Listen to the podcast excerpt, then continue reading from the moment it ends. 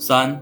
第二代奥地利学者弗里德里希·冯·维瑟。当蒙哥尔187年出版他的《原理》时，维瑟年方20，他同欧根冯·庞巴维克一起都是蒙哥尔的学生。维瑟于1903年在维也纳大学接替了蒙哥尔的职位，庞巴维克也在那所大学教书。他们不仅继续详述并且完善了蒙哥尔的一些最初观点，而且他们也有自己的学生。路德维格·冯·米塞斯和约瑟夫·熊比特。米塞斯还培养了一大批新一代的经济学家。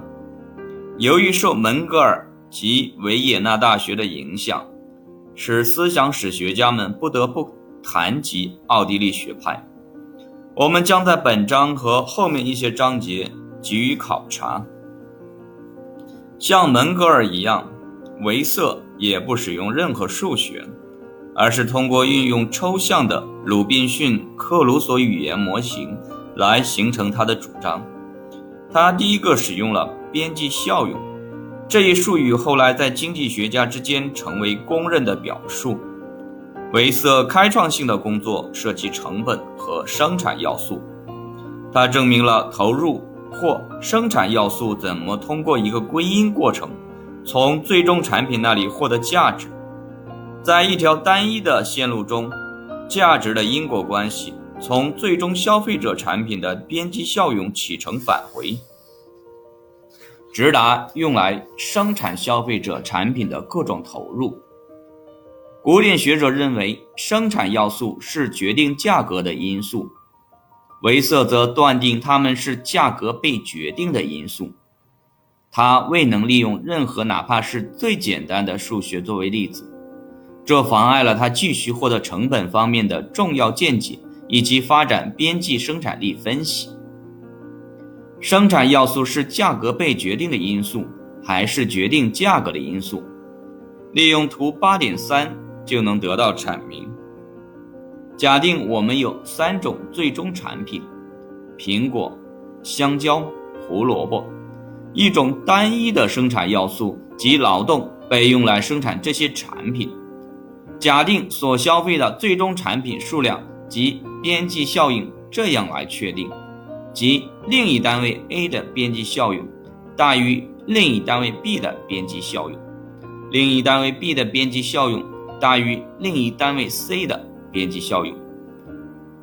胡萝卜 C 是所产生的边际产品，苹果 A 和香蕉 B 指的是边际内最终产品。利用图 8.3， 奥地利学者断言，边际产品 C 的边际效用决定了边际生产要素的价值，因此生产要素是价格被决定的因素。边际内最终产品 A 与 B 的价值取决于在它们在创作过程中被使用的生产要素的价值。所以对于边际内最终产品而言，生产要素是决定价格的因素。边际效用经济学家认为，古典经济学家在声称价格取决于生产成本时是错误的。图 8.3 揭示了这一所谓误解的准确性质。如果我们只考虑边际内产品，或者肤浅的着眼于价格的形成，那么因果关系似乎就是从生产要素到价格，要素是决定价格的因素。然而，根据边际效用经济学家的观点，仔细考虑这一过程就会发现，用来度量生产要素价格是生产要素在所生产的边际，或者说最后的最终产品本粒及胡萝卜中产生的边际效用。欧根冯·庞巴维克。庞巴维克与维瑟年龄相同，两人都是门格尔的学生，他们是朋友也是邻近。维瑟主要在奥地利和德国有影响力，而庞巴维克在英国和美国更加为人所知。在庞巴维克的第一本书出版之后，他在英国收了一个弟子，名叫威廉·斯马特，他翻译了庞巴维克1890年的《资本与利息》和1891年的《资本实证论》。门格尔在说英语的国家影响较小的一个原因是，他的原理直到1950年才被翻译成英文出版。庞巴维克是一位造诣深厚的学者，他在资本与利息领域的著作出版了3卷。第一卷《资本与利息：经济理论的批判史》涉及了远至希腊的150多位经济学家，他花了大约20年的时间来完成这套3卷本著作。在这期间的大部分时间里，他是奥地利政府的重要人物。他对经济学的贡献包括他对门格尔边际效用观点的清晰说明与扩充，以及对资本与利息理论的发展。我们将在第9章中予以探讨。像他的老师门格尔以及他的同事和朋友维瑟一样，庞巴维克也没有运用数学，他运用推理的单因果关系线条，详细说明关于价值或价格形成的观点，但他没有看出瓦尔拉斯和马歇尔所指出的相互决定关系。这种关系现已成为现代经济思想的一个重要构建。走哪一条路？变化中的经济学范围与方法。杰文斯、门格尔还有瓦尔拉斯对现代经济学的技术工具做出了重大贡献，他们对于后来经济思想的范围与方法也具有深远的影响。3位经济学家都格外关注资源配置，或者被称作微观经济理论的东西。考察到门格尔，我们必须对这一宽泛的陈述进行限定。他在其原理第5部分考察了知识在人类福利进步中的作用和影响。门格尔希望这样做能够补充和完善亚当·斯密对劳动分工的强调，即把劳动分工视为国民福利提高的主要原因。不幸的是，门格尔的见解及知识的作用是经济增长与发展的因素，并没有被下一代的经济学家继续予以研究，他们变得几乎专门对资源配置感兴趣。在1870年至1900年期间，经济学从涉及斯密、李嘉图、穆勒的问题，转向研究价格系统如何运行来分配稀缺资源。尽管关于经济学的适当范围，杰文斯、门格尔、瓦尔拉斯之间具有几个几乎完全的一致性，然而关于适当的方法，他们的观点还是有分歧的。杰文斯追寻威廉·佩蒂的路线，提倡更多的运用统计过程来确定经济变量之间的因果关系。门格尔偏重于更多的运用抽象推理，通过演绎逻辑的使用构建学术模型。在这点上，他沿袭了李嘉图的方法。门格尔的研究缺乏数学、统计学以及对历史过程或制度安排的论述。瓦尔拉斯的方法同样也缺少对时间或地点的抽象，但是他确信通过运用数学能够了解市场经济的相关性和相互的因果关系。经济学主流主要沿着2条道路前进，其一是更多的运用数学形式的抽象推理，即瓦尔拉斯所建议的道路；另一个是更多的强调运用统计过程检验理论假设，即杰文斯所建议的道路。在本书第4部分《现代经济学及其批判》中，我们将转向这类问题。杰文斯、门格尔以及瓦尔拉斯对后来经济学家的影响。这些经济学家的一个影响是在经济学的范围与方法上。他们对后来的经济理论家更为直接的影响是什么呢？杰文斯从未有过追随者，所以不存在杰文斯思想流派。马歇尔对英国经济思想的支配窒息了杰文斯的贡献。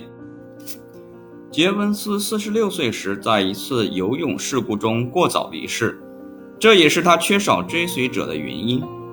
瓦尔拉斯对边际分析的贡献完全因其对一般均衡的阐述而失色。门格尔对经济学家和经济学后来发展的影响仍然在继续中。受到门格尔影响的相当多的经济学家在德国、英国以及美国从事教学和研究。较早的一群人中包括米塞斯和熊彼特，较近的一群人中包括弗里德里希·冯·哈耶克、哥特弗里德·哈伯勒以及奥斯卡·摩根斯特恩。在这些经济学家中，有些人独自研究，在任何重要的方面都没有遵循奥地利传统，但有些人的确符合某种模式。我们能够描绘出从门格尔开始，经维瑟、庞巴维克、米塞斯、哈耶克到20世纪末奥地利经济学的世系。门格尔所提倡的方法并没有为主流经济思想家所接受，他们更多的使用包含数学和统计学的方法。然而奥地利传统足以引起注意，所以我们将在第13中予以论述，并在第17章详细考察其现代拥护者。那一章包含了一些现代非主流经济思想。在受到门格尔影响的人中，很多都是市场驱动型经济体的拥护者，他们不满于社会主义者提供的可替代选择。米塞斯和哈耶克在20世纪20年代开始的辩论中扮演了重要的角色。这些辩论涉及： 1. 社会主义经济体有效配置资源的能力； 2. 资本主义、社会主义、经济与政治自由三者之间的关系。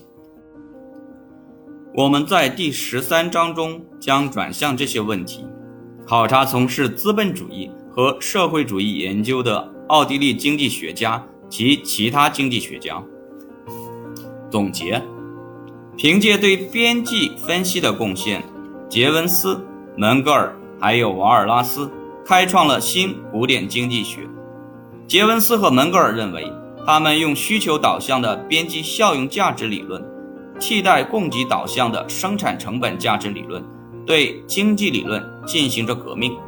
然而他们的希望没能得到实现，原因在于他们专门强调需求方面，同古典学者强调供给方面一样不完善。事实上，关于价值问题，杰文斯的和门格尔的看法从根本上说是不合理的，因为他们在寻找边际效用与价格之间简单的因果关系。当古典经济学家本质上假定需求既定，从而推断供给决定价格时，杰文斯和门格尔则假定供给既定，并推断需求决定价格。瓦尔拉斯对价值问题有更加清晰的理解，因为他认识到经济体组成部分的相互依赖。三位经济学家对经济理论做出了5个永久性的贡献。1. 他们对边际效用和需求作用的强调，促使后来的经济学家更多的注意价值理论中这一部分内容。2. 他们对边际分析的运用，导致人们对更普遍的使用这一方法的公认。这种公认对经济理论的发展产生了重要后果。到1890年，边际分析已经被扩展到不仅涵盖家庭需求方面和厂商供给方面，而且包括厂商对生产要素的需求方面。3. 杰文斯和瓦尔拉斯在经济理论化过程中对数学的应用，使经济学家了解了这种分析类型的能力，并最终导致如今数学模型在经济思想中占支配地位。4. 就提供市场经济不同部门相关性的见解，以及为后来的理论工作提供基础而言，瓦尔拉斯的一般均衡模型是开创性的。5. 杰文斯对统计学的运用和认可，对于用经济计量学方法进行理论检验的出现来说是重要的一步。然而边际分析的传播并不是迅速的，关于这一新方法引起了很多争议。我们将在接下来的3章中研究边际主义和新古典微观经济学的成长。